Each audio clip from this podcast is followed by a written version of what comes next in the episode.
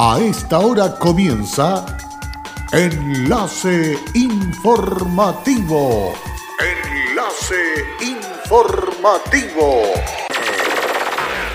Un resumen de las noticias que son recepcionadas en el departamento de redacción de nuestra emisora, donde le contamos el acontecer de la región de Atacama y sus tres provincias.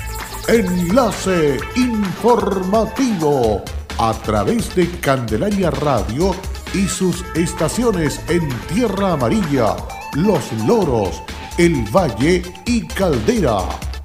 Auspicia Minera King Ross, apoyando al desarrollo sustentable de Atacama. Invitan a agricultores a participar de concurso para mejorar suelos agrícolas. Municipio de Copiapó y Caldera no realizarán lanzamiento de fuegos de artificio de fin de año. Escuela República de los Estados Unidos de Vallenar postuló a su directora Laura Campillay Contreras y es ya una de las 20 finalistas del concurso Yo sirvo a mi país en educación. ¿Qué tal? Bienvenidos y bienvenidas a esta edición de Noticias aquí en Candelaria Radio. Estamos listos y dispuestos a través de enlace informativo a dejarles completamente informado del acontecer en este día martes. Vamos con el desarrollo de las informaciones.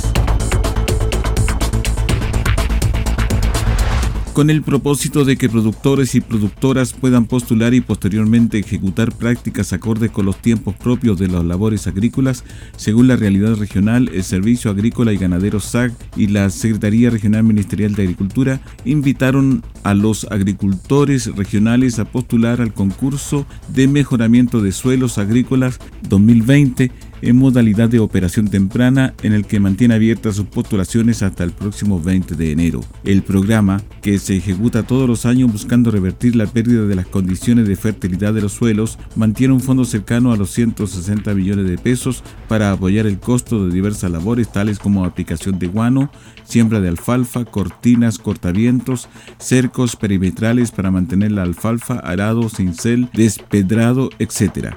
En el predio del agricultor Juan Rodríguez Godoy, sector de San Pedro, el Ceremi de Agricultura, Patricio Araya Vargas, indicó que la importancia de preparar los suelos para una buena cosecha. Hoy día estamos en el predio de don Juan Rodríguez, dando inicio a la operación temprana del programa Suelos Degradados que lleva a cargo el Ministerio de Agricultura a través del Servicio Agrícola Ganadero y a través del INDAP, a lo cual pueden postular los agricultores que deseen implementar siembras de alfalfa, mejoramiento de suelo, aplicación de guano y otras eh, actividades que contempla el programa de suelo degradado aquí en la región. May Maggi, directora regional del SAG, indicó que los agricultores interesados deben contactar a un operador profesional del área acreditado que elabore el proyecto a postular junto al agricultor. En tanto, Mariela Herrera, directora regional de INDAP, invitó a los agricultores usuarios de su institución a participar del concurso. Por su parte, Juan Rodríguez, quien ha sido apoyado por el programa anteriormente, expresó que el concurso ofrece recursos que debiera aprovechar al máximo. Sí, como dije anteriormente, es importante que, mis colegas agricultores eh, traten de postular a estos proyectos que son muy beneficiosos, o sea, y, no es de mucho trámite, realmente hay que, hacer, hay que hacerse un programa y, ejecutarlo, pero es fácil. Estimó que el plan le ha permitido recuperar cerca de 24 hectáreas mediante la aplicación de guano y siembra de alfalfa, entre otras labores. Solo la temporada pasada el concurso ayudó a 35 agricultores de la región, a muchos de ellos dedicados a los rubros de la uva pisquera y de mesa, olivos, frutales y hortalizas. La superficie agrícola intervenida alcanzó a cerca de 624 hectáreas en los valles de Copiapó y Huasco. Bueno, es importante preparar los suelos porque con el programa suelo degradado se le puede incorporar materia orgánica y mejora las condiciones de porosidad, absorción de agua, retención de humedad y por supuesto mejora las condiciones eh, nutricionales para las plantas que van, eh, se van a implementar, para las siembras que se van a implementar en los cultivos. Y eso es, eh, y ese es el programa de suelo degradado. Nosotros queremos mejorar los suelos que sean degradados por la erosión y por el uso de muchos años por los monocultivos que han habido eh, siempre, las siembras eh, que, se han hecho. Una vez revisados los proyectos postulados al actual concurso, la lista definitiva de seleccionados se dará a conocer el próximo 26 de marzo del 2020. Los interesados pueden contactarse los interesados pueden contactarse con las oficinas del SAG en Copiapó y Vallenar y consultar también en la web www.sag.cl.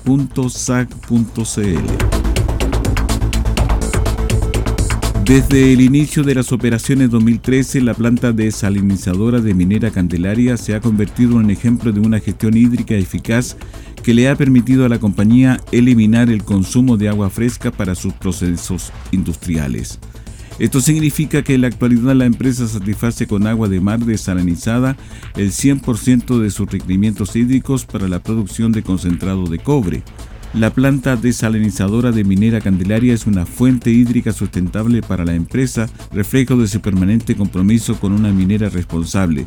De hecho, fue la primera instalación de este tipo que se construyó y entró en operaciones en Atacama. La planta que se encuentra ubicada al interior de las instalaciones del puerto Punta Padrones en Caldera, a más de 100 kilómetros de las operaciones, tiene capacidad para producir 500 litros por segundo de agua desalinizada y utiliza tecnología de última generación para convertir agua de mar en agua de calidad industrial a través del proceso de osmosis inversas para abastecer las operaciones del distrito minero en Tierra Amarilla. La instalación comenzó a operar el 2013 y un hito importante es que desde agosto del 2015 es operada y mantenida por personal propio de la minera Candelaria. A partir de este año los requisitos hídricos del distrito están siendo abastecidos exclusivamente con agua desalinizada. De esta manera la compañía hace realidad su compromiso de desarrollar una operación segura, respetuosa del medio ambiente y en armonía con la comunidad en el marco de su sistema de gestión de minera responsable. Durante noviembre se desarrolló la auditoría ambiental independiente a las operaciones de la planta desalinizadora de la compañía, resultando todo garantizado. El premio Yo Sirvo a mi país en educación es un concurso organizado por el Servicio Civil en colaboración con el Mineduc para que las comunidades educativas reconozcan la labor que realizan a diario directores y directoras seleccionados por el sistema de alta dirección pública. En este contexto, la comunidad educativa de la Escuela República de los Estados Unidos de Vallenar postuló a su directora Laura Campillay Contreras, quien ya es una de las 20 finalistas de este reconocimiento. El objetivo de este concurso es poder visibilizar el rol que cumplen los directores y directoras a través de su compromiso, vocación y servicio y contribución a la educación pública.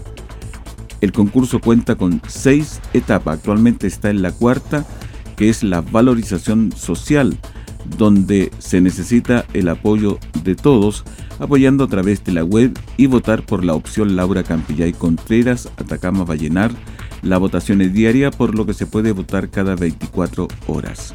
Mi saludo cordial a cada uno de ustedes. Soy Laura Campillay Contreras, directora de la Escuela República de los Estados Unidos de Vallenar, y estoy postulando al concurso nacional Yo sirvo a mi país en la educación.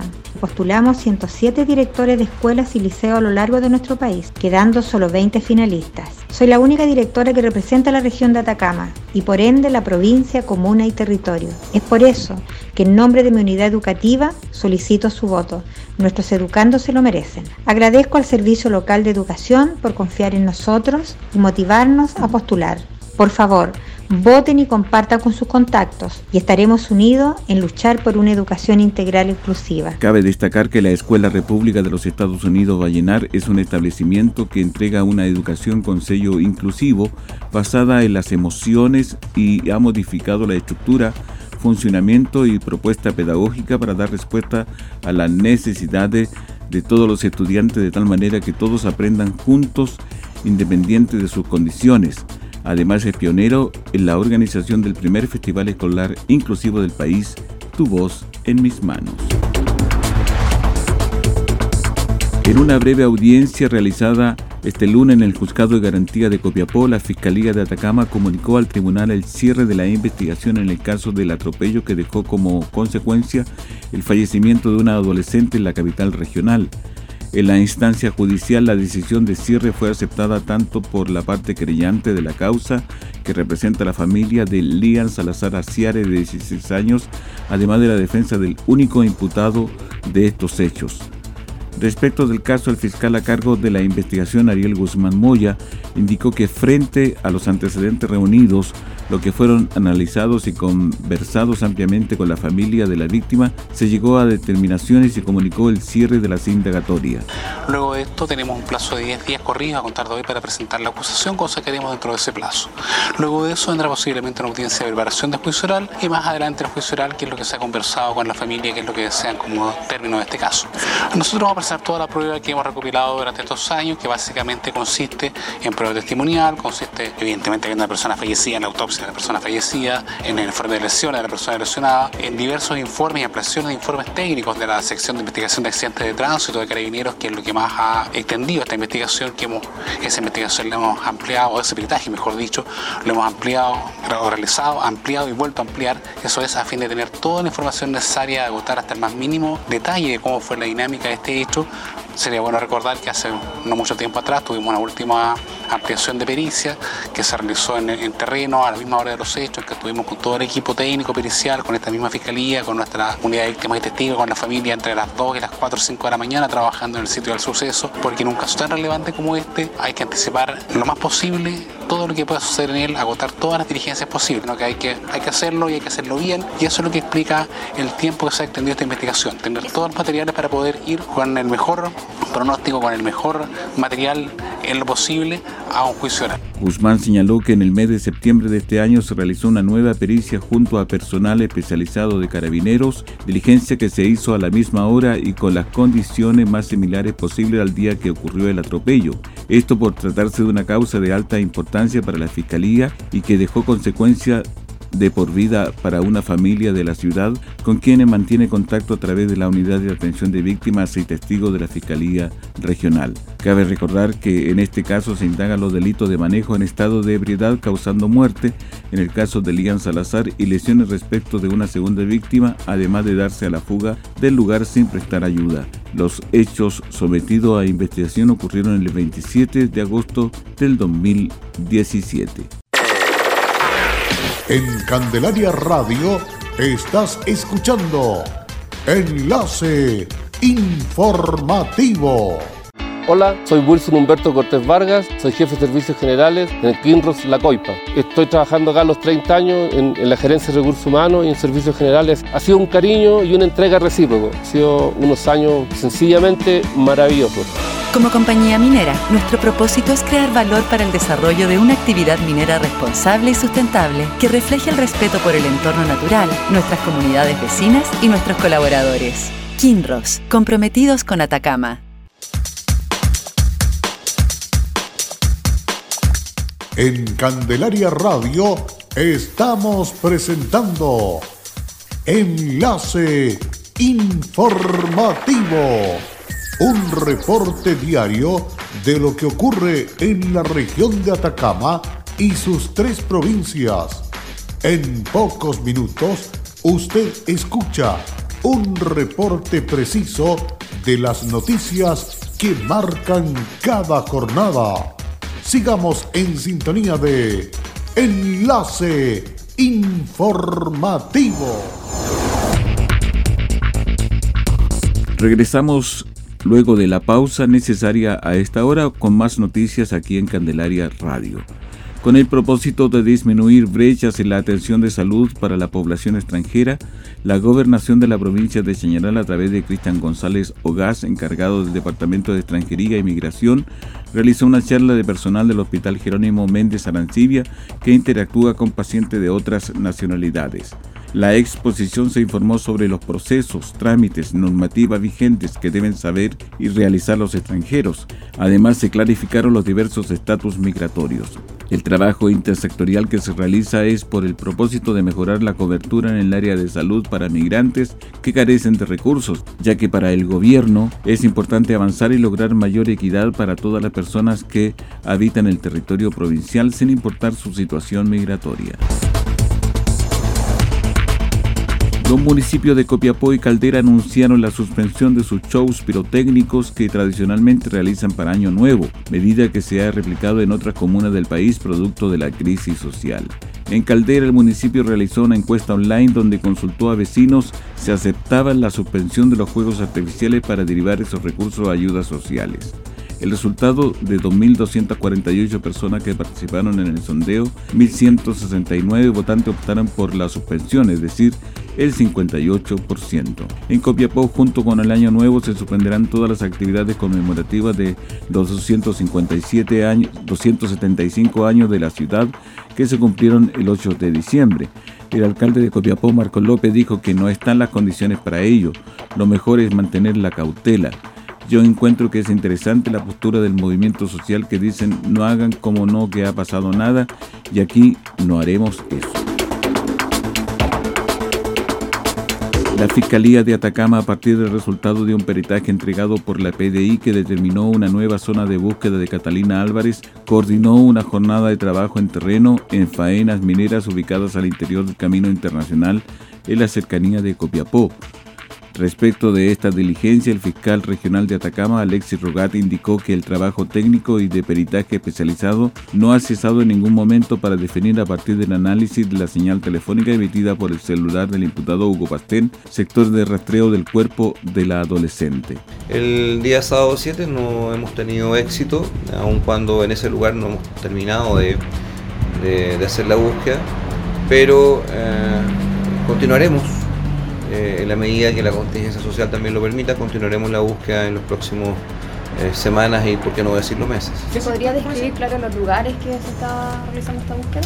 A ver, eh, son varios lugares donde estamos buscando y vamos a reiniciar la búsqueda.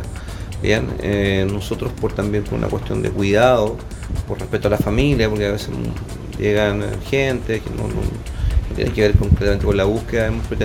El fiscal regional agregó que una vez definido el territorio de búsqueda ubicado al interior del camino internacional en la cercanía de Copiapó, se planificó la búsqueda de la que participaron bomberos de la ciudad y rescatistas especializados, cuyo avance fue comunicado en torno al, en todo momento a los padres de Catalina, quienes sostuvieron distintas reuniones previas a esta jornada.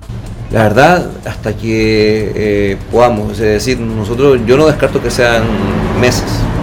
Eh, de acuerdo a, insisto, los lugares posibles de búsqueda. Esto es, siempre lo he dicho, es buscar una aguja en un pajar.